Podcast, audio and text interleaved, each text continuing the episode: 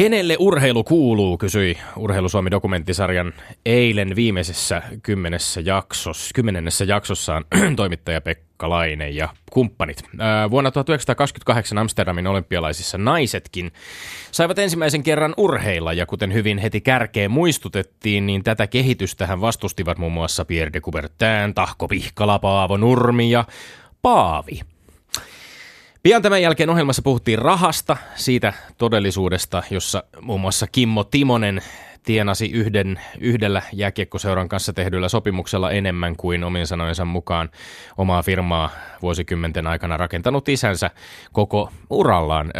Suomen jääkiekkomaajoukkueen Jenni Hiirikoski, naisleijoinen tähtipuolustaja ja pronssimitalisti Vancouverin talviolympialaisista 2010 kertoi omista kokemuksistaan työelämässä – maalaajana ja, maalaajana ja tapetoijana, etenkin siitä, siitä, kun asiakas kysyy, että mitä hän muuta sitten elämässäsi teet. Ja siitä ihmetyksestä, jonka sitten väistämättä kohtaa, kun asiakas saa kuulla, että, että tota, jääkie, jääkiekon olympiamitalisti onkin tapetoimassa omaa kotia. Meillä on vieraanamme tänään tuleva olympiaurheilija, Suomen naisten kurlingmaajoukkueen kapteeni sekä kaksinkertainen EM-pronssimitalisti Oona Kauste. Lämpimästi tervetuloa vieraaksi. Kiitos. Oona Kauste, sinä kilpailet siis Etelä-Korean talviolympialaisissa ensi kuussa Mixed Doubles paripelissä Tomi Rantamäen kanssa. Oot siviiliammatiltasi maskeeraaja ja teet tehnyt täällä Yleisradiossakin paljon töitä. Koetko lainkaan itse niin kuin raskaaksi tämän oman urheilijan todellisuuden, jossa pelkkä kurlingin pelaaminen ei riitä takaamaan toimeentuloa? No en mä ehkä koe sitä raskaaksi. Mä rakastan työtä, mitä mä teen ja musta on kiva, että elämässä on niin kuin kaksi, kaksi erilaista asiaa, mutta totta kai tällä hetkellä, kun valmistautuu olympialaisiin, niin työ on ollut pieni rasite siinä, niin, koska sitä on pakko tehdä, vaikkakin tällä hetkellä on tehnyt vähän vähemmän töitä. Me varmaan puhutaan tästä näistä taloudellisista realiteeteista sekä Suomessa kurlingin pelaajien taloudellisista realiteeteista, ehkä, ehkä sitten myöskin vähän niistä eroista, eroista mahdollisesti muihin maihin, jos, jos sellaisia löytyy lisää myöhemmin. Kuva urheilusta muuntuu, kun siirtyy tarkastelemaan sitä eri kulmasta. Petteri, paina nämä sanat mieleen, niihin saatetaan palata jossain vaiheessa. Näin lausui siis toimittaja Pekkalainen Urheilu Suomessa. Tätä on, äh, tässä itse asiassa on toivottavasti omankin ohjelmamme viehätys niin meille kahdelle sen tekijälle ja toivottavasti myöskin viikoittain studiossa istuvalle kolmannelle henkilölle kuin tietysti sinulle ihminen, joka korvillasi olet liittynyt seuraamme. Enni Rukajärvi muistutti tässä samassa ohjelmassa, että hänen oman lajinsa lumilautailun juuret eivät ole kilpaurheilussa. Ja jatkoi totealla, toteamalla, että haluaa työdä, myö, tuoda myös muita arvoja esille kuin kilpailun. Ajatelkaa siis kilpailua, jossa kilpailu ei ole kaikki kaikessa ainoa tai tärkein arvo. No ovatko sitten lumilautailun kaltaisten uusien lajien tähdet urheilun kapinallisia? Mä en usko itse asiassa, että ero on läheskään niin suuri kuin moni väittää. Ehkä skeittauksen tai lumilautailun eetokseen on sisäänrakennettu itsestäänselvemmin se, että vain kilpaileminen ei määritä lajia, mutta samaan tapaan kuin kahta keskenään kilvottelevaa jats-saksofonistia ajaa eteenpäin kunnianhimo ja halu olla paras, niin varmasti tämä sama koskee, on aina koskenut myös vaikkapa huippusnoukkaajia tai skeittaajia. Ja samaan tapaan kuin lumi tai skeittilaudan päällä voi joku olla onnellisimmillaan. Myös murtomaahiihtäjä tai mäkihyppääjä kokee omassa lajissaan tämän saman puhtaan lapsenomaisen ilon tai onnen tunteen. Kirjailija Juha Hurme päätti mainitun ohjelman hienoon kiteytykseen siitä, mikä erottaa ihmisen muista eläimistä. Kulttuuri. Kulttuuri oli vastaus. Kulttuuri, jonka avulla me kykenemme näkemään lähimmäisen kunnioituksen kohteena ja samanarvoisena kanssamme, ei pelkästään saaliina – eläimillä on Juha Hurmeen mukaan aina joku projekti päällä. Ne hakevat suojaa, ruokaa, vettä ja parittelukumppania. Nämä projektit ovat ihmisellekin tärkeitä, mutta aina välillä on hetki, jolloin kykenemme tekemään myös muuta, kuten urheilemaan tai vaikka kirjoittamaan kirjaa. Nämä hetket ovat tärkeitä. Seuraava tuntikin on tällainen hetki, sillä me olemme Lindgren ja Sihvonen. Oona Kauste, sinä olit ilmeisesti eilen urheilukaalassa. Oliko siellä hyvä meininki? Oli siellä ihan hyvä urheilumeininki. No niin, mutta miten se meni? Olitko sinä Tommi Helsinkiläinen sänkykamarikatseesi Minä- kanssa eilen illalla operoimassa paikan päällä Minä en, ollut, minä en ollut urheilugaalassa, minä olin kotona tekemässä töitä tätä lähetystä varten. Minäkään en ollut. Samaan aikaan kun urheilukaala meni vuorostani, katsoin netistä eilistä lätkän kiekkokierrosta ruutupalvelusta. Laitoin IFKna kärppien ottelusta sinikantiseen ruutuvihkoon ylös tilastoihin palautuksia, hidastuksia ja kiekotteluja. Ensimmäisessä erässä IFKlla niitä oli 13, toisessa 12, kolmannessa 10, eli yhteensä 35 näitä kiekkokontrollitekoja. Kärpillä, joka pelaa noita eniten kaikista liikajoukkueista, oli niitä ensimmäisessä erässä 26, toisessa 13 ja kolmessa 8 kappaletta, Yh- yhteensä 47 kertaa. Sitten mä kävin salilla, että kroppa toipuisi lennun kovista taklauksista. Aina päivällä mä olin katsonut ja tilastonut jokereiden keskiviikon KHL-matsin. Kyllä on edelleen Jukka Jalosen pelikirja kunnossa. Illalla vielä soittelin Samuel Savolaisen kanssa siitä, että miten rakennamme ensi viikon kiekkokiukaan. Ja ennen nukahtamista, kun urheilukaala arvatinkin oli jo juhlittu, käsikirjoitin lisää tätä Lindgren Sihvoden radioshowta. Ja minulla kun ei ole televisiota, en senkään puolesta olisi voinut urheilukaalaa katsoa. Toiset juhlivat, toiset tekevät perustyötä urheilun parissa.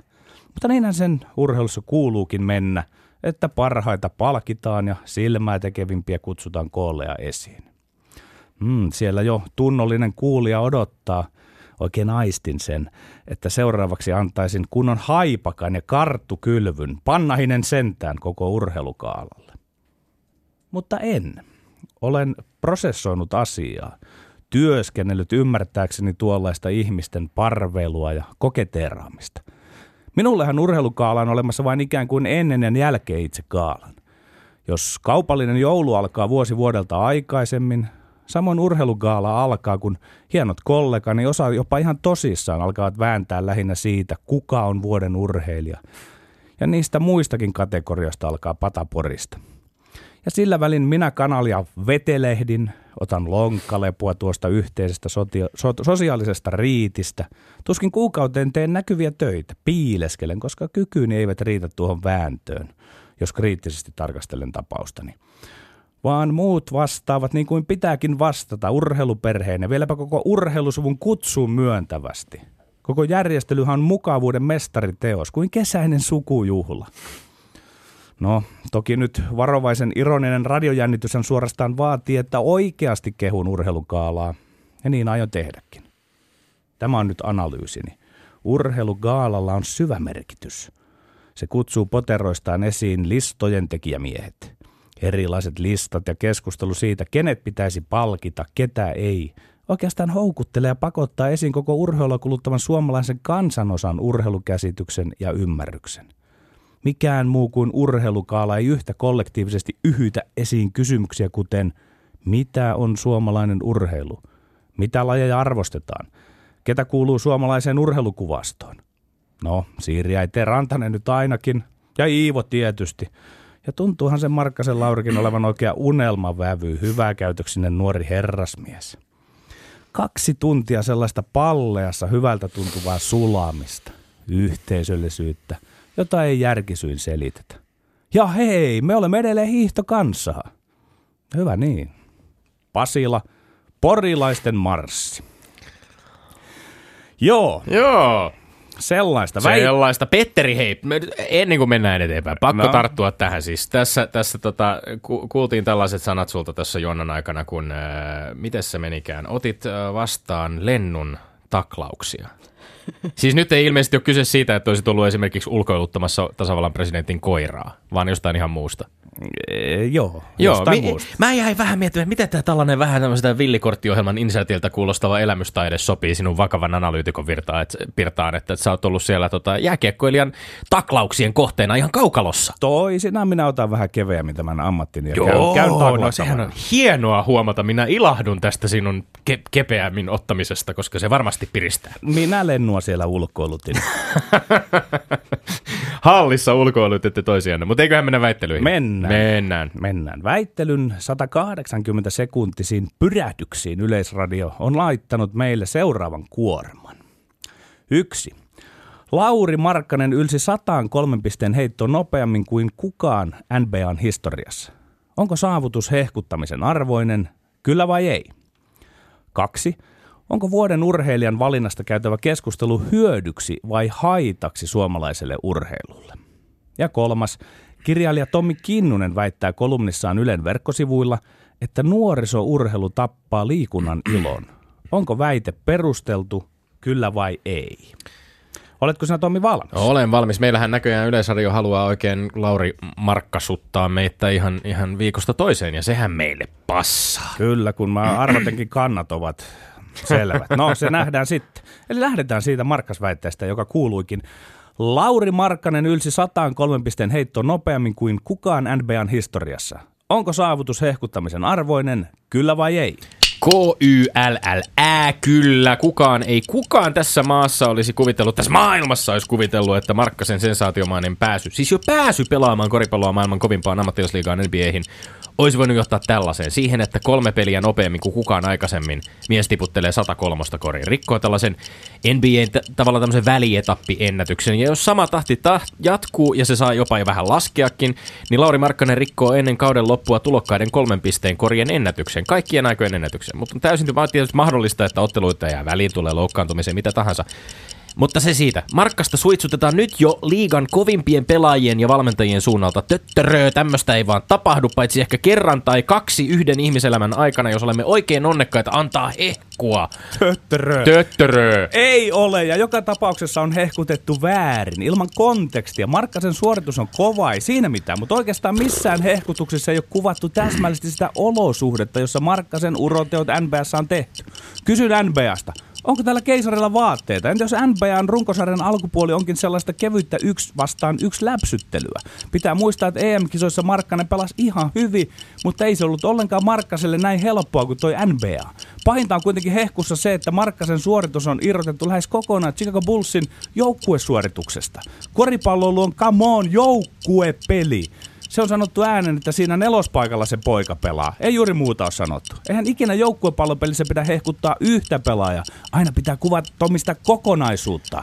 Joo, helppoa hommaa noin NBA. Kuinka sinne ei sit suomalaisia ole sitten Hanna Möttölän tai Erik Murphyn ennen Markkasta edes päässyt, tai saati päässyt siis tällaisia suorituksia tekemään kuin mitä Markkanen on tehnyt? No sen takia, että ei ollut niin hyviä yksilöitä, että me ollaan pärjätty täällä joukkuepelillä, mutta ei se Eli nyt nyt millään se, et, sä haluat, tätä, eli sä haluat viedä nämä huikeat yksilösuoritukset, mihin Markkanen on pystynyt omassa joukkueessaan, niin sä haluat vesittää niitä sen takia, että kyse on ennen kaikkea joukkuepelistä, ei yksilöpelistä. En halua vesittää, mutta en halua Chicago, Bulls, hehkuttaa. Chicago Bullshan on itse asiassa pelannut siis jo- joulu-tammikuussa aivan mielettömän hyvin, ja yksi syy tähän on ollut myöskin Lauri Markkasen vahvat otteet viime Totta kai aikoina. hän on yht, nyt sinä alat Tommi puhua järkeviä, etkä hehkuta. No että hyvä, hyvä. yhtenä Ei, kyllä, mä hehkutan edelleenkin. Sä taas puhut Miksi? siitä, että on väärin hehkutettu, kun, niin kovasti tykkää peräänkuuluttaa kaiken taktisen analyysin perään, niin, Niin. sä oot varmasti katsellut ja kuunnellut, miten esimerkiksi suomeksi monia Markkasen pelejä selostava Christian Palotie Bullsin peliä analysoi jo pelin kulun aikana, tai millä tavalla vaikka joukkueen pelaaminen on muuttunut just joulu-tammikuun Niin, mutta aikana. kun siitä puuttuu kokonaan Monenlaisia- myös se kriittinen kurma ja arviointi siitä, että minkä tasosta se NBA-peli yleensä on. Kun Miksi mä- se on semmoista tähtikulttia, Oi, mitä sinä kun- Tommi olet taas tukemassa Siitä, tässä. tällaisia yleisiä analyysejä siitä, missä koripallo menee, niille on tietysti oma paikkansa, mutta ei ne kuulu siihen, kun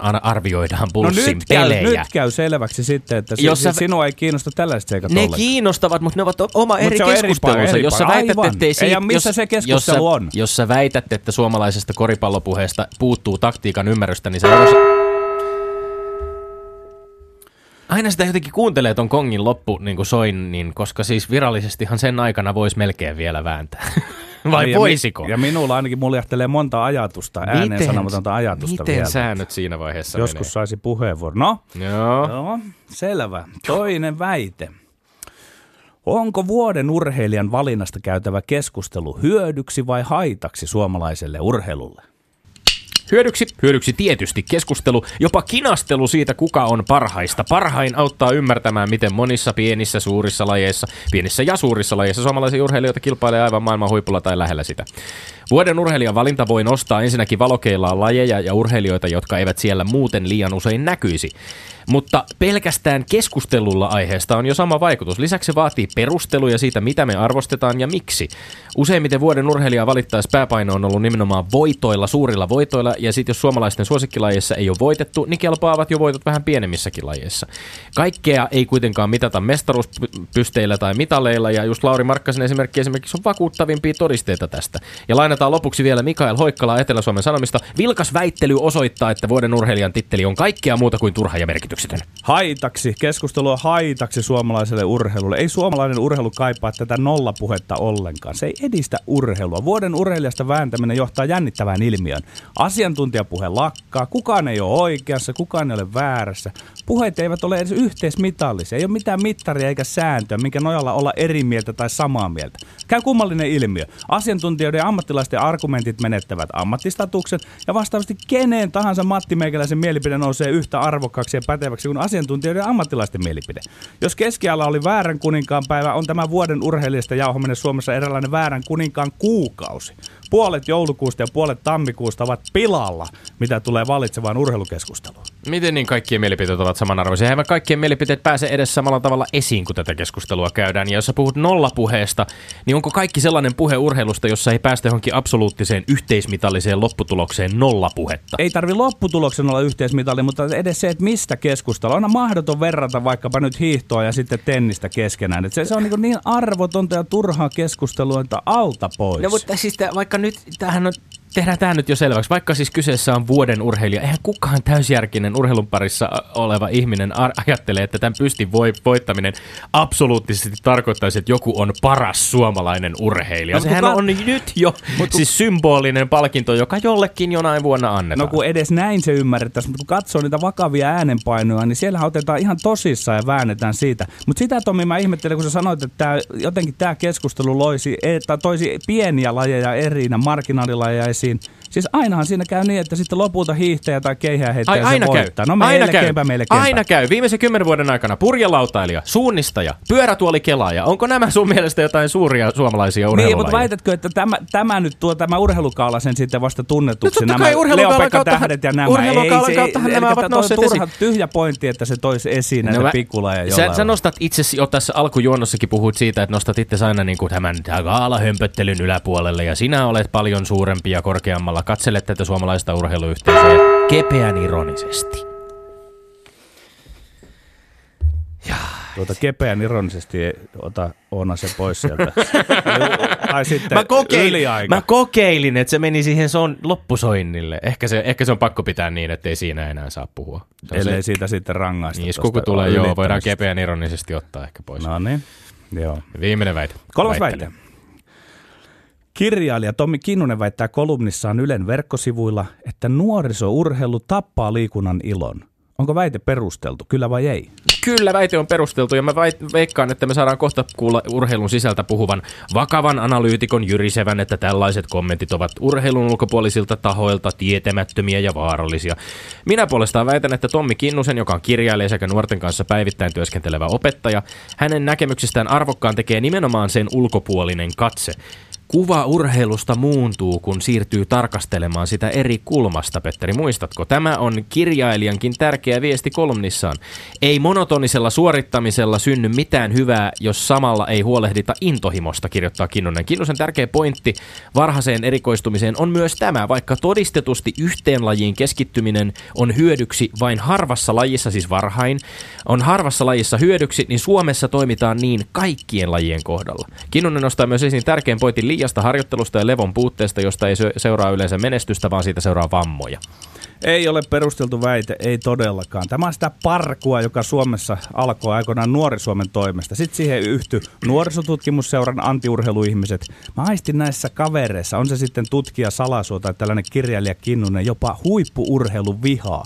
Sanoisin, että ei Ylen pitäisi antaa palstatilaa näille veijareille, tai ainakin pitäisi pyytää vastakommentti, vaikkapa minulta. Tullakseen huippuurheilijaksi on elettävä erikoinen elämä. Urheilijaksi yltää useampia liikuntaa voi kiskoa kuka tahansa. Urheilukaarassa juuli ihailtiin huippuurheilijoita. Kinnuset ja salasuot, saisivat vallan, huippuurheilu lakkaisi Suomessa ja kaalat lakkaisi. Rapsakka nuorisurheilu päinvastoin lisää liikunnan iloa. Ennen urheiltiin, ei ollut kaikki pelaa. Se toki myös kansanterveyttä.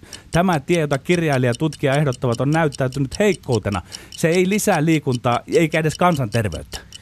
Tämä ainainen parkus siitä, että miten, miten huippurheilun vihaajat, tuosta taas esiin salasuone, huippurheilua vihaa lietsovat tahot. Kun nämä tahot on nimenomaan niitä, jotka tutkimuksen tai vähintäänkin empiirisen kokemuksen perusteella itse asiassa pohtivat sitä, miten Suomi voisi sekä paremmin pärjätä huippuurheilussa, että myöskin lisätä nuorison hyvinvointia. Ei, ja sä ei, puhut ei, huippuurheilun kyllä, kyllä vihasta. Heidän, heidän motiivinsa on siinä niin kuin Kinnunen. Mistä sinä tiedät heidän motiivinsa? No, no min, minä olen lukenut heidän tutkimuksia, niin kyllä siinä, niin kuin, siinä ollaan nuorison asialla tämmöisessä la, käsitteen laajemmassa merkityksessä, ei huippuurheilun asialla. Sitten Kinnusen Nämä riittäisi, eivät ole olisi, toisiaan poissulkevia, Petteri. Kyllä ne vaan valitettavasti ovat Eivät siinä ole. merkityksessä poissulkevia, mi- mitä tässä nyt yritetään, että urheilulta otetaan pois, että, kev- että urheillaan vähän keveämmin, että siitä syntyy sitten mukavaa liikuntaa. Fakta on, että Tämä yksinkertainen ei luku. tule Tää- ilman toistoja. Tämä on yksinkertainen luenta Tommi elämää. Kinnusen kolumnista, jossa väität, että hän kieltää toistojen tekemisen. Ei kun hän vaatii, no, mä otan tähän kiinni, hän vaatii niitä lisää. Nämä, nämä tavallaan pöllöpäät ei ymmärrä sitä, kun ne esittää, että pitää olla monipuolinen, niin se veisi Saman- koko elämä. Sitten ei ehtisi käydä kouluakaan Samantyyppisiä vä- väitteitä kuin mitä Marko Yrjövuori täälläkin ollessaan siitä, että miten väärällä tavalla meillä harjoitellaan liian yksipuolisesti. Tämä meni nopeasti. Se meni nopeasti. Ehkä meillä oli liian pitkät omat johdantopuheemme siihen aiheeseen. No, nyt ollaan kolme aihetta tahkottu läpi ja kohta saamme kuulla, mitä päivän tuomarimme on niistä mieltä. Yle puheessa. Lindgren ja Sihvonen. No niin, curling-taitaja Oona Kauste, ota ohjat haluamassasi järjestyksessä. Piste aina kustakin väitteestä jommalle kummalle ja sitten lasketaan lopuksi kummalla on enemmän. Ole hyvä. Ai, ai, ai. Jos mennään ihan, ihan tässä järjestyksessä, kun, kun nyt kävitte tämän väittelynkin. Kyllähän niin se passaa. Tota, tota. Mä oon Petterin kanssa samaa mieltä siitä, että joukkueen lajissa ei pitäisi nostaa yhtä pelaajaa ainoastaan niin kuin esille. Se tuntuu vähän kurjalta. Sitä tehdään myös meillä kurlingissa. Yleensä kapteeni on se, joka saa kaiken maineen ja kunnian. Ja se nyt itsekin, kun olen kapteeni, niin tuntuu monta kertaa vähän väärältä, että minä olen se sankari ja ne muut on vaan niitä pelaajia, ketä kukaan ei muista käytännössä. Mm. Ja tota, se, se, on, se on mun mielestä kurja puoli tässä näin. Totta kai sitten taas on samaa mieltä siitä, että jos joku tekee loistavia suorituksia ja hehkuu siellä jäällään, niin kyllä siitä pitää niin kuin toisaalta antaakin sitä niin kuin mainetta ja kunniaa. Mutta ehkä vähän liian useasti se jää siihen, että siellä on se yksi sankari ja muut jää sinne varjoon. Tässä on jännää myöskin se, että on niin kovin monentyyppisiä joukkuelajeja ja, ja, ja yksilölajeja ja sitten taas toisaalta lajeja, joissa, joissa kilpaillaan hyvin erilaisilla kokoonpanoilla. Kuten nyt vaikkapa itse olet menossa mixed doubles kaksikkona olympialaisiin, kun taas sitten curlingia normaalisti pelataan neljän hengen joukkueella. Kyllä joo, musta tuntuu, että se on niin kuin, tässä menee se pieni ero, että nyt kun me mennään täällä kaksikkona, niin me ollaan aika tasavertaisia ja meistä kumpaakaan ei ehkä nosteta semmoiseksi sankariksi ja me ollaan aina niin kuin esillä käytännössä yhdessä. Mutta sitten kun mennään siihen neljän hengen joukkueen lajiin, niin siinä tulee heti se ero. Ja tota, no se tuntuu olevan kyllä lajissa kuin lajissa, että siellä on jääkiekossakin iso joukkue, mutta harvoin sieltä kaikkia nostetaan esille. Ja, ja koripallon suhteen itse asiassa täytyy mainita myöskin, että kun olympialajeista puhutaan, niin, niin äh, Tokion olympialaisissahan tullaan näkemään tätä kolme vastaan kolme koripallo, koripallomuotoa, jo- jossa sitten varmasti taas niin kuin yksilöt ja yksilöiden suoritukset, tämmöinen katukoristyyppinen peli, jossa, jossa yksilöiden suoritukset varmasti korostuvat. Aivan, joo. Joo. No, äh, joo, äh, hyvää pohdintaa, hyvää pohdintaa siitä, että miten joukkue- ja yksilösuorituksiin. Sitten me väänsimme täällä siitä, että on, ollaanko me suomalaiset täällä vaan sinivalkoisin lasein Hehkutettu sokaistuneet liikaa. niin Markkasta hehkuttamaan. Niin, mutta siihen lähtee helposti mukaan itsekin siihen mm. hommaan, että jos sitä lukee kaikkialta vaan, että se on se Lauri Markkanen, niin eihän sitä nyt osaa edes nimetä ketään muita sieltä Lauri. Markkanen sai kaksi palkintoa eilisessä urheilugaalassa, jossa itse olit mukana ja hän tuli kolmanneksi vuoden urheilijan äänestyksessä. Oliko siellä semmoinen markkasporeilu, havaitsitko sitä lainkaan? No oli, siinä oli näitä koripalloihmisiä siinä meidän lähellä, niin siinä oli kyllä aikamoinen hypetys Joo. nähtävissä ja näin. Että. Mutta hienoa, että saa palkintoja. Se on mun mielestä ehdottomasti hienoa. Mutta tässä mä oon palloillut niin edes takaisin, että kummalle mä tästä annan pisteen. Mutta ehkä mä nyt käännyn sitten kuitenkin tässä ihan loppumetreillä Petterin puolelle. Ai, sinne meni. Jaa, Se oli viisaasti Sinne meni. ratkaistu. Tämä muuten, Mielestäni. tarko- tämä muuten tarkoittaa sitä, että jos laskettaisiin niinku yksittäisiä väitteitä, niin Petteri johtaisi 7-0 tämän vuoden puolella. Tässä on ollut 2-3-0 tulosta. Edelleen, Ouch. eikö se näin mene? Ei, kyllä 2-1 meni viimeksi. Sä Meni. sait jonkun sääli. Ai niin, sainkin säälipisteen. Muistin, että sekin olisi mennyt kolmen. No niin, totta. Ei se joo. säälipiste. Totta, niin se tuli joo. Mä, mä muistin, että olisi tullut 3-0 silloinkin. Näin tämä muisti pettää ihan viikossa. No, mutta mennään eteenpäin. Ei anneta sen vaikuttaa. Öö, niin, vuoden urheilijan valinnasta, nyt kun päästiin tuonne urheilugaalaan jo edellisenkin väitteen tuom- tuomarointia keskustellessa, niin vuoden urheilijan palkinnosta väänsimme. Onko keskustelu tästä vuoden urheilijasta hyödyksi vai haitaksi suomalaiselle urheilulle? Se oli meidän kakkoskysymyksemme. No tämähän on myös ihan mielenkiintoinen kysymys sinänsä, koska mä oon ihan samaa mieltä kuin Petteri, että aina siinä käy niin, että sieltä joku tämmöisen perinteisen suomalaisen lajin urheilija voittaa. Että esimerkiksi itse curling-pelaajana en näe, että voisin ikinä olla mukana tässä kamppailussa, koska eihän kukaan tiedä edes curlingista juuri No, mitään. On, Että se, onko näin? Jos vaikka tulevissa talviolympialaisissa ainoa kultamitali sattuisi osumaan teille no ehkä kahdelle. sitten pääsee ehdolle. se olisi hienoa sekin jo mun mielestä, että, että ei siinä mitään. Että, että esimerkiksi eilisestä Iivo Niskasen valinnasta niin ihan mieletöntä ja upeata ja olisin itsekin varmaan antanut ääneni mm. hänelle, jos olisin ollut antamassa ääniä. Urheilutoimittajan liitossa äänestämässä niin, mutta Onko siitä sitten hyötyä vai haittaa? En mä tiedä, onko siitä nyt haittaa siitä keskustelusta, vaikka se aina päätyykin sinne. Ehkä mä sanon kuitenkin nyt sitten, että Tommi saa tästä pisteen. No, eh- ehkä, ehkä, ehkä, ehkä me hyväksymme tämän, tämän tuomaroinnin ja äh, tilanne tasoittuu yhteen yhteen. Niin, äh, pakko, pakko muuten nostaa tässä, tässä on pakko sanoa, että ar- arvostan erityisesti Yle Urheilun toimittajan, taisi tulla tänä aamuna kolumni äh, Joonas Kuisma, joka, joka kirjoitti tällaisen niin kuin kyynisen, äh, hi, hieman ehkä samalla tavalla koko urheilukaalaan suhtautuvan äh, urheilutoimittajan näkemyksiä paikalla olleena henkilönä kuin mitä Petteri Sihvonenkin edustaa. Joonas Kuisma kirjoitti, kirjoitti näin, että äh, hänen oman näkemyksensä mukaan vuoden urheilija voisi valita äh, juottamalla palkintolautakunta, palti, palkintolautakunnan johtajalle Kalervo Kummalalle ison kupillisen teetä ja kysymällä, kuka vuoden ykkösurheilijoista tulee ensimmäisenä mieleen kupin pohjalle jääneistä teelehdistä. Mutta hän, hän totesi myöskin edelleen tässä samassa kolumnissaan, että en edelleenkään, sen ihan lopussa, että en edelleenkään välitä liiemmin palkinnosta, valintamenetelmästä tai keskustelusta sen ympärillä. Mutta siinä yhteisöllisyydessä, jonka Helsi, Ilta Helsingin Areenassa on paljastanut, on sen sijaan jotain kosketeltavaa. Ja tämä, tämä kolumni on lukemisen arvoinen, siinä pääsee ääneen muun muassa Kai Kunnas, Juha Kanerva ja Juha Mieto. Öö, ja, ja itsekin niin kuin siellä, öö, olenko mä nyt siellä kerran sitten paikalla ollut ja, ja jotenkin sitä niin kuin nähneenä ja, ja aistineena, niin en tiedä. Mun oma suhtautuminen on semmoinen vähän kepeä, että vähän sama tapaan kuin Venla Gaalat tai Emma Gaalat tai muutkin niin kuin oman alani, toisen oman alani gaalat, niin ei niitä nyt liian vakavasti pidä ottaa, mutta niistä voi myöskin nauttia ja niissä voi myöskin nähdä paljon hyvää.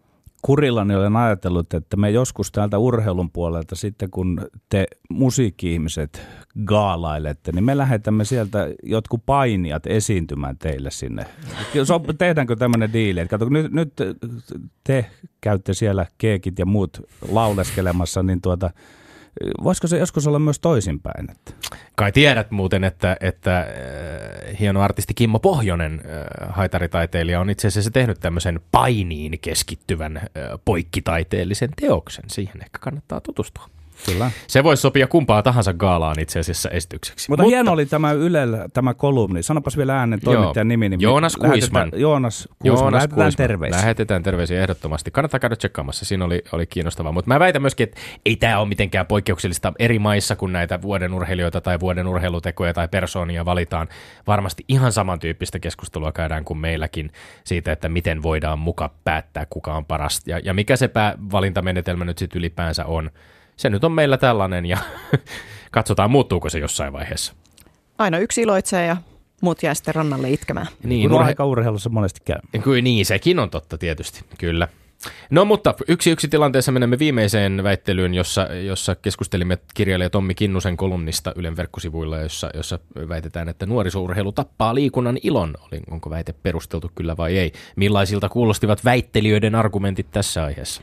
No siellä oli ihan hyviä argumentteja kyllä, että mä itse sanoisin, että tämä on ehkä vähän sellaista laji, lajikohtaista, että toisissa lajeissa vaaditaan hyvinkin nuorilta urheilijoilta jo ihan käsittämättömiä ja, ja se tuntuu välillä ehkä kohtuuttomalta, että ei ole sitä mahdollisuutta, että voisit vaan harrastaa ja ehkä olla tähtäämättä sinne huipulle tai tähdätä sinne huipulle vähän myöhemmin.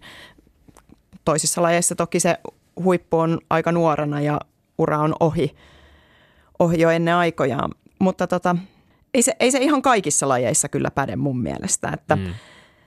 että jos mennään mun mielipiteeseen, mutta se, se semmoinen niin kuin väite, että näin toimitaan kaikissa lajeissa, niin sille mä sanon kyllä, että ei pidä paikkaansa.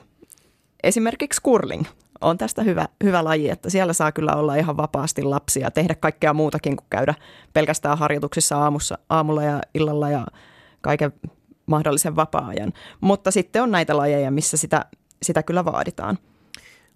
Kyllä ehkä, ehkä Kinnusen tässä saattaa olla, että oma... Öö, no en tiedä, meneekö tämä nyt jo selittelyn puolelle, mutta, mutta että ehkä se Kinnusen väite oli nimenomaan, että se eetos, joka on, on vallalla voimakkaasti, on, on se, mitä, mitä Petteri sinäkin edustat, että varhainen erikoistuminen on, on melkein niin kuin lajista kuin, lajin kuin lajin katsomatta niin äärimmäisen tärkeää. Ei kyllä, esimerkiksi koripallo voi aloittaa tuolla Tot, Totta kai siitä ollaan keskusteltu. Et, et, et, et, joo, että se, se siinä on se, että mikä jää monesti, niin kuin Anna tuossa sanoi, että erittelemättä, että lajien välillä on eroa. No sen me allekirjoitetaan kaikki ihan selvästi, siis ei siinä ole epäselvyyttä. Joo, mutta sitten mä oon siitä samaa mieltä, että tullakseen huippuurheilijaksi, niin kyllä siinä niinku täytyy olla joku semmoinen erityinen vaihe takana, että ei jokaisesta ole, vaikka aloittaisi suoraan synnytyslaitokselta voimistelun, niin jokaisesta ei tule huippuurheilijaa, että, että näinkin se menee mutta tota, kummallista tästä nyt sitten piste annetaan. tämä, on, tämä on vähän arpomista tänään selkeästi. Ei tämä, se mitään. Tämä on, kummallakin on niin hyviä, hyviä niin, perusteluita no, tässä näin. Että... Ehkä kisa on ollut tasaväkinen. Panna Tomi oikein silmät kiinni ja odotetaan jännitystä. Mietitään.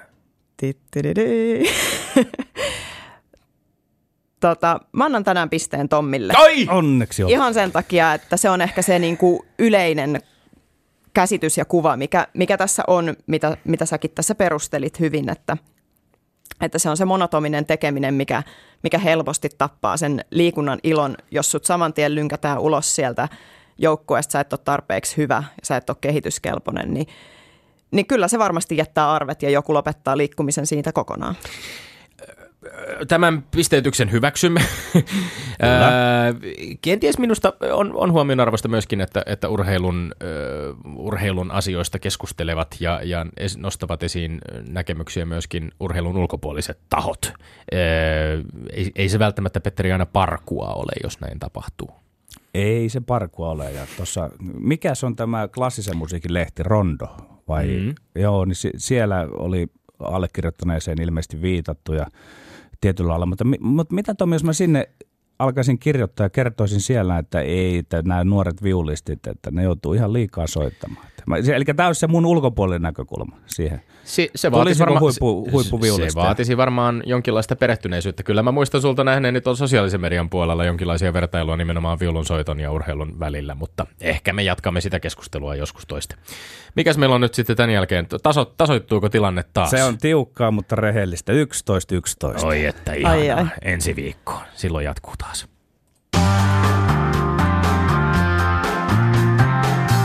Ylepuheessa Lindgren ja Sihvonen. Niin ensi viikko on siis väittelyiden osalta. Tässähän saattoi joku harhautua kuvittelemaan, että ohjelma on ohi. Näin ei todellakaan ole. Oona Kauste, nyt me pääsemme syventymään kurlingin ja sinuun ja sinun uraasi. lämpimästi tervetuloa vielä studioon muutenkin kuin tuomarin ominaisuudessa. Kiitos, mukava olla täällä. Niin, varmistitte tosiaan siis Tomi Rajamäen kanssa viime kevään MM-kisoissa Lethbridgeissa Kanadassa paikan olympialaisten mixed doubles sekapeliin, kun, kun kaiken kaikkiaan Pyeongchangin kisoihin pääsee vain kahdeksan maata. Suomi on nyt siis yhtenä mukana.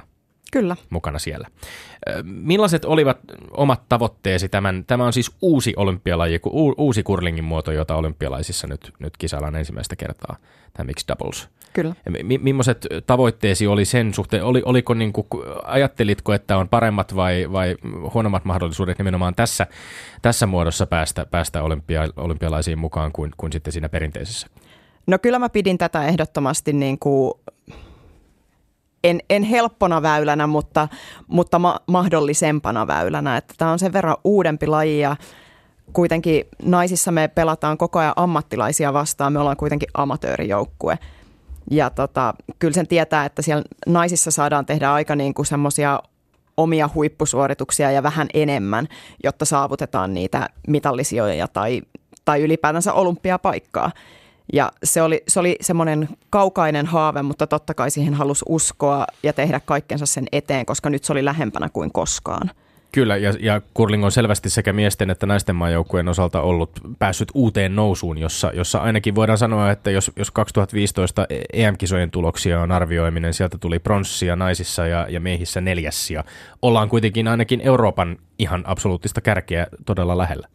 No joo, kyllä se niin kuin jotenkin se 2015 vuosi teki semmoisen ihanan olotilan itselle, että kun pystyn omaan parhaaseen suoritukseen, niin pystyn haastamaan ne ammattilaiset ja pystyn tulemaan sieltä takavasemmalta ja yllättämään joka ikisen. Oikeastaan itsenikin, mutta, mutta tavallaan, että se oma usko mulla ehkä oli enemmän siihen kuin mitä missään niin kuin taustalla oli.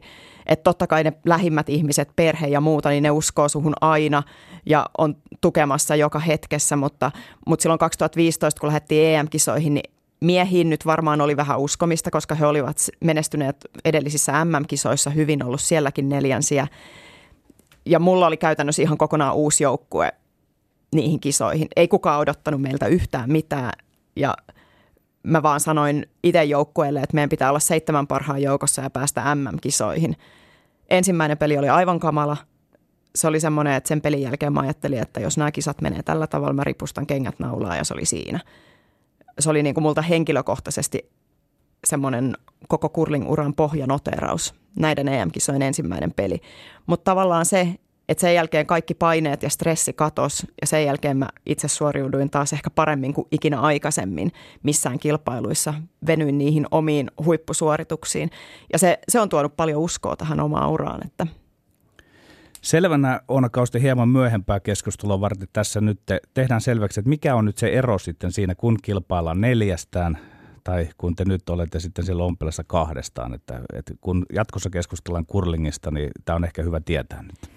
No siinä on se ero, että meitä on kaksi pelaajaa. Säännöt on aika lailla erilaiset. Eli meitä on mies- ja naispelaaja joukkueessa. Meillä on heitettävänä viisi kiveä, joista toinen heittää ensimmäisen ja viimeisen – ja toinen kolme keskimmäistä. Tätä saa vaihtaa tätä järjestystä joka ikiseen päähän. Päitä pelataan siis kahdeksan, mm. mutta tota, ei kesken, keskenpään. Eli yhdessä päässä aina toinen heittää ensimmäisen ja viimeisen ja toinen kolme keskimmäistä. Ää, lisäksi siellä on kummallakin joukkueella yksi ennalta sijoitettu kivi. Niille on tietyt paikat. Toiselle tulee pesäänkivi ja hieman sinne taka, takapuolelle pesää ja toinen, toiselle suojakivi. Sitten lähdetään pelaamaan ja vasta sen jälkeen, kun pelialueella on viisi kiveä, niin saa poistaa mistään mitään kiveä. Eli myöskään omaa kiveä ei saa poistaa, mikä tekee tästä aika semmoisen taktisen ja jännittävän pelin ja mitä tahansa voi tapahtua. No onko tässä järjestelyssä nyt sitten tämä kapteenin merkitys huomattavasti vähäisempi? Otit jo tuossa väittelyssä mm. tästä kapteenista kiinni, että kun kapteeni saa kaiken kunnian tai sitten kapteenia syytetään, mutta nyt, nyt kapteenilla ei ole vastaavaa merkitystä. Joo, me ollaan niin kuin vähän yhdessä kapteeneita Joo. tässä näin, että me tehdään päätökset yhdessä ja ollaan hyvin tasavertaisia pelaajia. Se on, se on aika eri, eri tässä lajissa. Miten, äh, miten sitten taas, jos miettii tätä sukupuolten välistä eroa. Me viik- viikko sitten keskusteltiin tässä studiossa Keilaa ja Pasi Uotilan kanssa siitä, kuinka keilauksessa miehet ja naiset kilpailee itse asiassa MM-kisoja lukuun ottamatta samoissa kisoissa. Perinteisessä kurlingin muodossa on, on myöskin miehet ja naiset kilpailevat omissa sarjoissaan. Tässä mixed doubles muodossa te olette nyt sitten mies- ja naispelaaja samassa joukkueessa. Onko, onko miten, miten perusteltua se on kurlingissa, että miehille ja naisille on selkeästi omat sarjansa? No on se sinänsä perusteltua, että kyllä miehet pystyy pelaamaan vähän erilaista peliä kuin naiset. Totta kai tämäkään ei ole niin, kuin niin selkeä, selkeä raja, että hui, huipulla oleva mies ja huipulla oleva nainen, niin siinä ehkä se ero ei enää ole niin, kuin niin suuri. Mutta sitten jos mennään vähän alemmille, alemmille tasoille, niin, niin siellä on ehkä vähän erilaista heittovalikoimaa ja miehet pystyy heittämään pikkusen lujempia heittoja. Onko, niin, yleensä. kyse on nimenomaan fyysisestä erosta. Joo, Niin voimaerosta kyllä. myöskin. Joo. Onks- Ja myöskin siinä harjaus- har- niin. harjauksessa myöskin Mm. tulee miehillä yleensä vähän enemmän voimaa. Öö, Mixed doublesin lisäksi tähtäimessä oli siis luonnollisesti selviytyä Etelä-Korean olympialaisiin myös perinteisen kurlingin puolella varmaan sekä miehissä että naisissa, mutta, mutta sekä Suomen miesten että naisten maajoukkueet jäi lopulta sitten Tsekin olympiakarsintaturnauksessa joulukuussa ilman, ilman eikö se ollut joulukuun puolella, Kyllä, kun pelattiin joo. joulukuussa ilman paikkaa olympialaisiin. Öm, millainen isku tämä oli suomalaiselle kurlingille vai, vai sanoit jo, että se vaatisi ihan absoluuttisen niin kuin huippusuorituksia tavallaan se, se kisoihin mukaan pääsy? No olihan se isku, että mä luulen, että varsinkin miesten osalta se oli isku, että miehin ehkä oli ladattu enemmän odotuksia ja toiveita kuin mitä meidän naisten puolelle, mutta tota, oli se isku. Se oli varmasti niin kuin pelaajille, pelaajille se suurin, suurin henkinen isku, että se töitä on tehty sen eteen. No, miehillä oli lähes sama joukkue yhdeksän vuotta ja he teki viikoittain töitä sen eteen ja sitten se suurin unelma karjutuu siinä pienessä hetkessä. Että kyllä se pahalta tuntui. Kyllä siinä kyyneleet vieri itse kunkin poskella. Osaatko Oona Kausti nyt etukäteen arvioida, että minkälaista menestystä teiltä voisi sieltä olympialaista nyt odottaa? No mä lähden itse vaan voittamaan näitä kisoja luonnollisesti. En, en usko, että meillä on mitään sellaisia suuria paineita muuta kuin itseltämme, mutta tota, missään vedonlyöntitilastoissa tai, tai maailman rankingin mukaan, niin me ei olla ne ennakkosuosikit siellä varmastikaan, mutta, mutta mä oon tottunut siihen, että on kiva yllättää näissä paikoissa. Mutta puhuit vähän siitä myöskin, että peli on äärimmäisen niin kuin, taktista ja luonteeltaan aika erityyppistä kuin tämä perinteinen curling. Onko siinä sitten ehkä myöskin semmoista tavallaan, voiko, voiko sanoa, että myöskin jossain määrin ehkä sitten niin kuin sattuma saattaa tulla peliin jossain määrin enemmän kuin perinteisen curlingin puolella? No jonkin verran joo, että tota, ehkä perinteisessä kurlingissa, jossa pääset alussa vähän suurempaan johtoon, niin sä paiskot sen jälkeen kaikki kivet vaan mäkeen sieltä. Niin. Ja se on yleensä aika selkeää sitten, että toi joukkue vie tämän, tämän homman. Mutta miksi doublesissa, kun sä et voi pelata semmoista peliä, niin siinä tulee paljon enemmän jännittäviä tilanteita ja sä saatat yhtäkkiä saadakin ison pään ja päästä takaisin peliin kiinni, että et se on siinä mielessä kyllä todella jännittävää tulee olemaan niin kuin TV-katsojille. Hieman arvaamattomampaa ja yllätyksellisempää. Kyllä nimenomaan, että jännitys säilyy loppuun asti. No onko edelleen niin, että teknisesti katsoen kyse on näistä määrämittaisista heitoista, suojaheitoista ja poistoheitoista? Ne sinänsä eivät nyt muutu. Korostuuko joku mahdollisesti näistä? Mä, määrämittaiset korostuu tässä erityisesti, että, että se kuka pystyy pistämään ne parhaiten paikoilleen, niin se kyllä ehdottomasti vie tässä sen voiton. Kuvailepa vähän sellaista, kun oikein hyvä heitto lähtee, niin mitä siinä tapahtuu? Hyvä heitto vaatii sen, että, että siinä on suunta ja voima on oikeat. Ja se, jotta, jotta sä saat sen ti- siitä tietyltä linjalta heitettyä, niin sun täytyy tuntea se jää, tietää, että minkälainen, minkälainen luisto ja nousu siinä kohtaa on, ja sen jälkeen pystyy tekemään se kylmän varma suoritus. Minkä verran äh, sanoit, että, että jo ensi viikon sunnuntaina, eli tuossa vajaan puolentoista viikon päästä on, on lähtö edessä Etelä-Koreaan. Mm. ja, ja teillä alkaa siis tosiaan ensimmäiset pelit on jo, jo takana siinä vaiheessa, kun olympialaisten avajaisia vietetään kolmen, tasan kolmen viikon päästä. Minkä verran te pääsitte sitten näihin olosuhteisiin tai, tai tähän tota, kisa, kisapaikkaan, siihen jäähän esimerkiksi tutustumaan ja harjoittelemaan siellä? Me tosiaan lennetään ensi viikon sunnuntaina Koreaan, vietetään ensin muutama ihan vaan aikaeron tasauspäivä Soulissa ja sen jälkeen mennään Uiseongiin muutamaksi päiväksi viimeistelyleirille ja sen jälkeen mennään kisakylään, mutta me päästään noihin kisajäihin kiinni vasta juuri kisan kynnyksellä. Meillä on puoli tuntia per rata-aikaa tutustua siihen ja sen jälkeen Riittääkö alkaa. se? Niin, No se- se on- Niin. se on, se on pidempi aika kuin mitä tavallisesti meillä on, että kyllä mä uskon, että se riittää. Ja se, se on jokaiselle joukkueelle sama, että eiköhän se riitä. Niin, täällä, täällä oli paljon keskustelua viime viikolla Pasi Uotilan kanssa siitä, että kuinka keilailussa esimerkiksi hoitoöljyjen käyttö ja miten eri radat käyttäytyvät. Sitten siinä on niin kuin valtavasti, valtavasti eroja. Miten jää kurlingissa, miten monenlaisilla tavoilla jää käyttäytyy? Onko siinä, niin- onko paljon eroja eri, eri ratojen välillä? No on, on eroja ratojen välillä, mutta ehkä enemmänkin eroja on kivien välillä. Että tota, radat voi olla suorempia, nousevampia, valuvia, hitaampia, nopeampia, mutta arvokisajäät on yleensä aika, samantyyppisiä. Totta kai sieltä löytyy aina jotakin kohtia, mitkä on huonompia tai, tai lähin, lähinnä vaikeampia pelillisesti, mutta ne on yleensä suhteellisen hyviä. Mutta kivisarjat, siis meillähän ei ole omia kiviä mukana, niin kuin monesti ihmiset luulee, vaan ne, on, ne tulee sieltä maailmanliitolta sinne kilpailuun. Ja meillä on tosiaan se puoli tuntia per rata aikaa tutustua niihin kiviä ja, kiviin ja löytää niistä eroja. Et kivissä on nousueroja ja luistoeroja hyvinkin paljon. Ja sitten sieltä pitäisi yrittää löytää se tasaisin pari. Eli esimerkiksi, että, että jos mä heitän meillä yleensä ensimmäisen ja viimeisen kiven, että mulla olisi suhteellisen samanlaiset kivet ja Tomilla sitten ne kolme keskimmäistä olisi samanlaisia. Meillä on kuusi kiveä, mistä me saadaan valita nämä viisi pelattavaa kiveä. Et jos siellä on joku, mikä on täys pommi, niin me voidaan jättää se pois.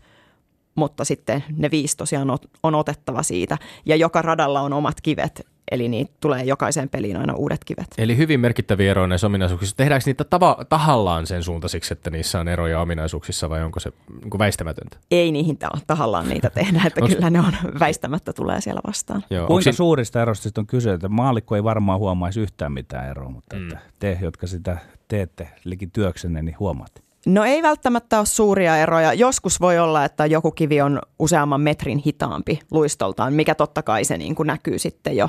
Tai, tai selkeästi suora kivi tai pikkusen nousevampi. Että et ei välttämättä maalikko huomaa niitä niin ja maalikolla ei ole niitä teknisiä tota, heittotaitoja välttämättä myöskään samalla tavalla, missä ne virheet sitten tulisi näkyviinkään samalla tavalla, mutta kyllä sieltä löytyy. Ylepuheessa Lindgren ja Sihvonen. Sport-magasiinetille totesit Ylen Sport-magasiinetille viime marraskuussa, että joskus nuorempana unelmasi oli päästä näkemään veljesi pelaavan olympialaisissa. Ja vasta myöhemmin sitten unelmoit, unelmoit siitä, että voisitte molemmat pelata siellä. Nyt ovat tosiaan edessä Etelä-Korean talviolympialaiset ja vain yksi kauste, Oona Kauste, on tuolla mukana kilpailemassa. Miten veljesi Akukausten miesten maajoukkueen kapteeni on tähän tilanteeseen suhtautunut ja onko hän siellä ka- ka- katsomassa mukana kannustamassa sinua? En valitettavasti saa Akua mukaan ja se on ollut mulle ehkä yksi suurimmista pettymyksissä näiden olympialaisten kohdalla, että Aku on mulle ollut aina semmoinen suuri tuki ja turva hän on mua kahdeksan vuotta vanhempi ja silloin lapsena mä oon kattonut jo, kun hän on pelannut tuolla arvokisoissa telkkarista ja sieltä on tullut se, että vau, pääsisinpä mä joskus katsomaan paikan päälle, kun hän pelaa ja olympialaiset. Tietysti olisi kaikkein hienoin paikka, mutta tota, tosiaan meillä ei ole tällaista sisarellista kilpailua – keskenään, että kumpi tässä nyt olisi parempi tai kumpi sinne olympialaisiin pääsee. Että se kumpi menestyy, niin sen, sen takana seistään ja tsempataan ja tuetaan. Ja vaikka kun nyt ei pääse paikalle tuonne Koreaan, niin, niin kyllä mä tiedän, että se tuki ja turva on täällä kotona olemassa. No sinulla oli siinä lähellä esikuva ja malli. Missä vaiheessa itse aloit harrastaa sitten kurlingia? Voi sanoa, että niin kuin, jo suhteellisen tosissaan. No kurlinghan on siis tullut meidän perheen kautta, että kun mä oon syntynyt, niin mun isä on jo pelannut kurlingia ja se on tullut sitä kautta hyvin pienenä. Mä oon ollut mukana siellä jäällä. Muistan ensimmäiset muistot Myyrmään jäähallista, kun en jaksanut heittää sitä kiveä sinne toiseen päähän, niin heitin niin kuin poikittaissuunnassa tai työntelin niitä kiviä. Että olin niin kuin mukana siellä. Mutta sitten se oli itse asiassa 2000 2005 vuonna, kun mä sain ensimmäistä kertaa oman ikäisen joukkueen. Ja silloin voi ehkä puhua siitä, että se alkoi tosissaan se homma. Että nuorena, nuorena tyttönä, kun pelasin semmoisten 40-50-vuotiaiden kanssa, niin totta kai se oli vähän erilaista, mutta sitten löytyi se omanikäinen joukkue ja pääsin heidän kanssa oikeastaan saman tien edustamaan juniorikisoihin, niin siitä alkoi ehkä se tosissaan pelaamisen No näihin samoihin aikoihin, äh, tai aika pian sen jälkeen Torinon olympiakisoissa 2006 Suomi voitti kipparinsa Markku Uusipaavalniemen johdolla hopeaa. Kurling oli yhtäkkiä trendikästä, vaikka sille vielä aiemmin oli vähän jopa irvailtu, ehkä osittain siksi, että, että länsinaapurimme Ruotsi kuului, kuului lajin menestyjiin, nappasi esimerkiksi Naganon olympialaisissa yhden harvoista mitaleistaan juuri kurlingissa. Mutta tämä olympiamitali on varmaan niin kuin aika konkreettinen todiste myöskin siitä, että minkälainen vaikutus olympialaisilla ja niissä kilpailemisella, mutta varsinkin niissä menestymisellä voi olla jonkun, jonkun lajin ihan puhtaasti lajin harrastajamääriinkin. Seurauksena oli, puhuttiin ihan curling-boomista ja uusi Pavalniemi nousi, nousi julkikseksi, nousi eduskuntaan asti. Miten itse arvioit nyt Oona Kauste tämän boomin vaikutuksia täältä vähän etäämältä? Millainen on curlingin tila tällä hetkellä Suomessa?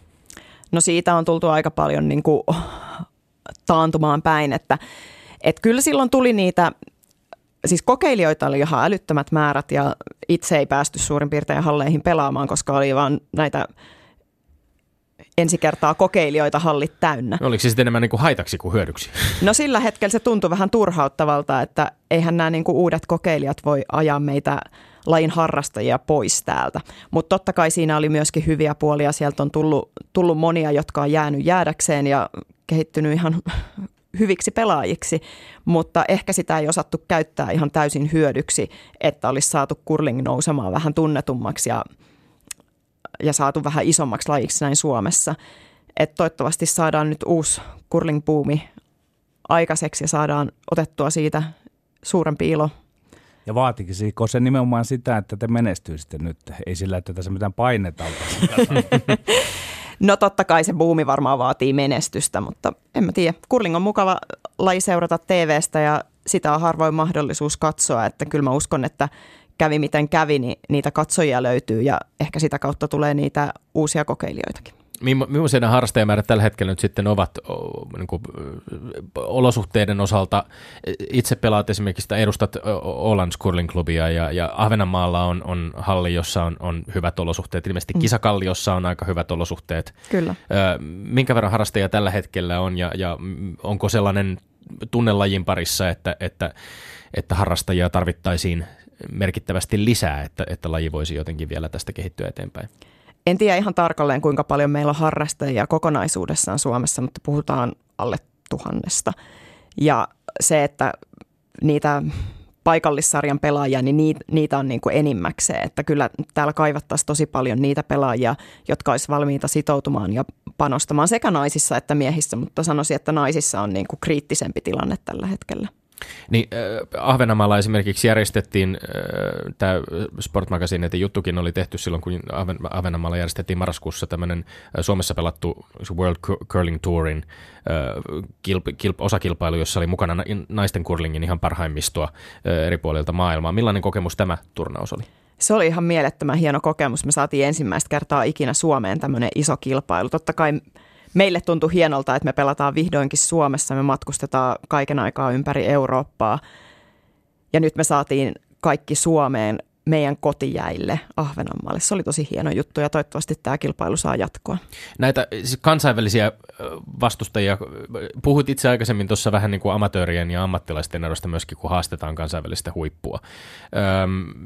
Tämän turnauksen yhteydessä totesit, että me tehdään tätä työn ohessa, kaikki omat lomat ja rahat pitää pistää siihen, tuet ovat todella pieniä ja kisareissuja pitää tehdä paljon, jotta tulee riittävästi kovia kansainvälisiä pelejä. Öö, onko sitten kansainvälisesti on, on ilmeisesti olemassa niin kuin isoja eroja sen välillä, että miten, miten muiden maiden kovimmat kurlinkilpailijat pystyvät keskittymään? No on siinä, on siinä isoja eroja, että ihan jos tästä läheltä lähdetään hakemaan, niin Ruotsissa on kova, kovempi taso kuin meillä ja Sveitsissä, missä me kierretään paljon, niin siellä on – paitsi että siellä on kolme joukkuetta, jotka kisailee jatkuvasti siitä, että kuka lähtee edustamaan, niin siellä on sen lisäksi monta joukkuetta, jotka pystyy haastamaan maailman, maailman kärkeä kyllä, että et siinä mielessä meidän on pakko kiertää noita kilpailuja, koska meillä ei ole Suomessa semmoista, semmoista niin keskinäistä kilpailua. Eli taso on leveämpi, laajempi. Kyllä, joo. Meillä on täällä ollut olympiakomitean miehiäkin vieraana. Mites nyt sitten, kun te olette menossa kohti olympialaisia, onko millään lailla näkynyt siellä taloudellisena tukena tai tämmöisenä se, että te olette menossa olympialaisia ja mahdollisesti jopa tämmöinen potentiaalinen mitaliporukka olette? No kyllä se sillä tavalla on näkynyt, että mä sain henkilökohtaisen urheilija-apurahan jo edelliselle kaudelle, kun alkoi näyttämään siltä, että se olympiapaikka on mahdollinen nimenomaan tässä Mixed Doublesissa. ja tota, sitten tälle, tälle kaudelle nyt, kun se olympiapaikka varmistui, niin sitä vielä vähän korotettiin. Ja on tullut muitakin apuja, että ollaan saatu fysiikkavalmennusta ja henkistä valmennusta. Ja niin kuin monipuolista apua ollaan saatu sen jälkeen, mutta eihän se edelleenkään riitä siihen, että olisi voinut jättäytyä täys, täyspäiväiseksi urheilijaksi puhuit, puhuit siitä alun, ihan alun alkaen siitä, että, että, se, että se todellisuus tavallaan omassa todellisuudessa, kun itse teet myöskin, niin kuin sulla on siviiliammatti ja sitten on tämä toisaalta tämä laji, että se antaa semmoista niin kuin monipuoliseen tekemiseen mahdollisuutta, mutta onko se ihan konkreettisesti, pystyykö se niin kuin tavallaan rajan vetämään, vetämään siihen, että minkä verran aikaa tarvitsisi lisää tai minkä verran resursseja tarvitsisi lisää, että peli voisi vielä kehittyä jotenkin eteenpäin tai oma tekeminen voisi kehittyä eteenpäin? Vai koetko, että olet kurlingissa Eh, niin kuin oman harjoittelun tai kilpailemisen osalta, oletko sellaisessa pisteessä, jossa niin kuin on paljon vielä kehityttävää vai oletko jo aika lähellä sitä niin kuin omaa, omaa huippuasi?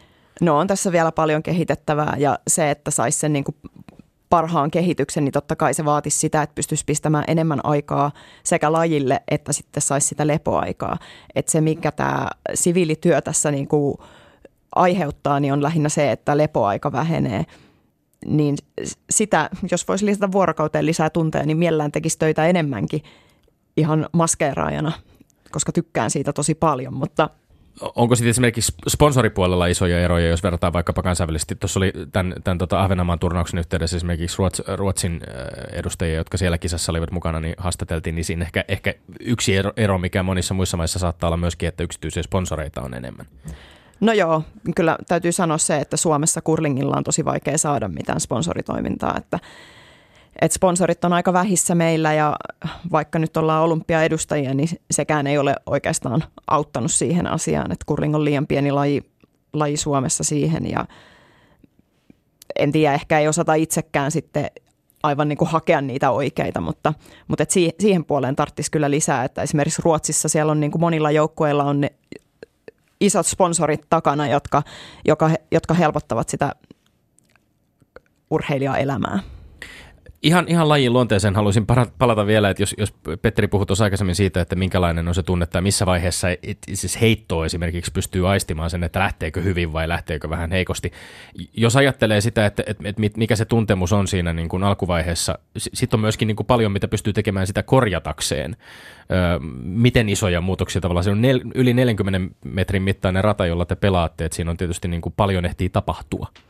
No joo, siis sillä harjaamisella pystytään vaikuttamaan jonkin verran lopputulokseen pituuden ja suunnan, suunnan puolesta, mutta ei se nyt mitään niin kuin älyttömiä määriä ole, että kyllä se niin kuin perusheitto pitää olla suhteellisen lähellä sitä haluttua, jotta päästään, päästään harjaamalla siihen täydelliseen mittaan. No voiko kysyä näin, että vähän niin kuin prosenteissa, että mikä merkitys on heitolla, mikä taktiikalla ja sitten harjaamisella nyt näyttää, että on pienempi merkitys sitten. No joo, harjaamisella on ehkä semmoinen 10-15 prosentin merkitys, mutta tota, kyllä se heitto on niin kuin siinä kohtaa enimmäkseen ja totta kai niin kuin fiksu taktiikka on niin kuin kaiken A ja O, että – jos ei ole taktiikasta mitään käryä, niin eipä sillä heitollakaan sitten luultavasti paljon ole. Näitä hyviä heittoja ja, ja hyvää harjaamista me jäämme odottamaan Etelä-Korean talviolympialaisissa. Paljon onnea ja menestystä kisamatkaan Oona Kauste. Kiitos. Ja sitten Tommi Lindgrenin maineikkaat urheiluterveiset. Lähetetään ne tähän loppuun Emmi Peltoselle ja Viveka Lindforsille, jotka ratkovat naisten taitoluistelun olympiapaikan Moskovan taitoluistelun EM-kisojen lauantain vapaa-ohjelmassa. Peltosella on lievä etu Lindforsiin nähden ja näiden kahden nuoren lahjakkaan luistelijan välillä on ilmeisen tiukka kilpailullinen asetelma. Sitä on hienoa myöskin seurata. Me olemme Lindgren ja Sihvonen, pysykäähän tyylikkäin. Kuulemiin. Yle puheessa Lindgren ja Sihvonen.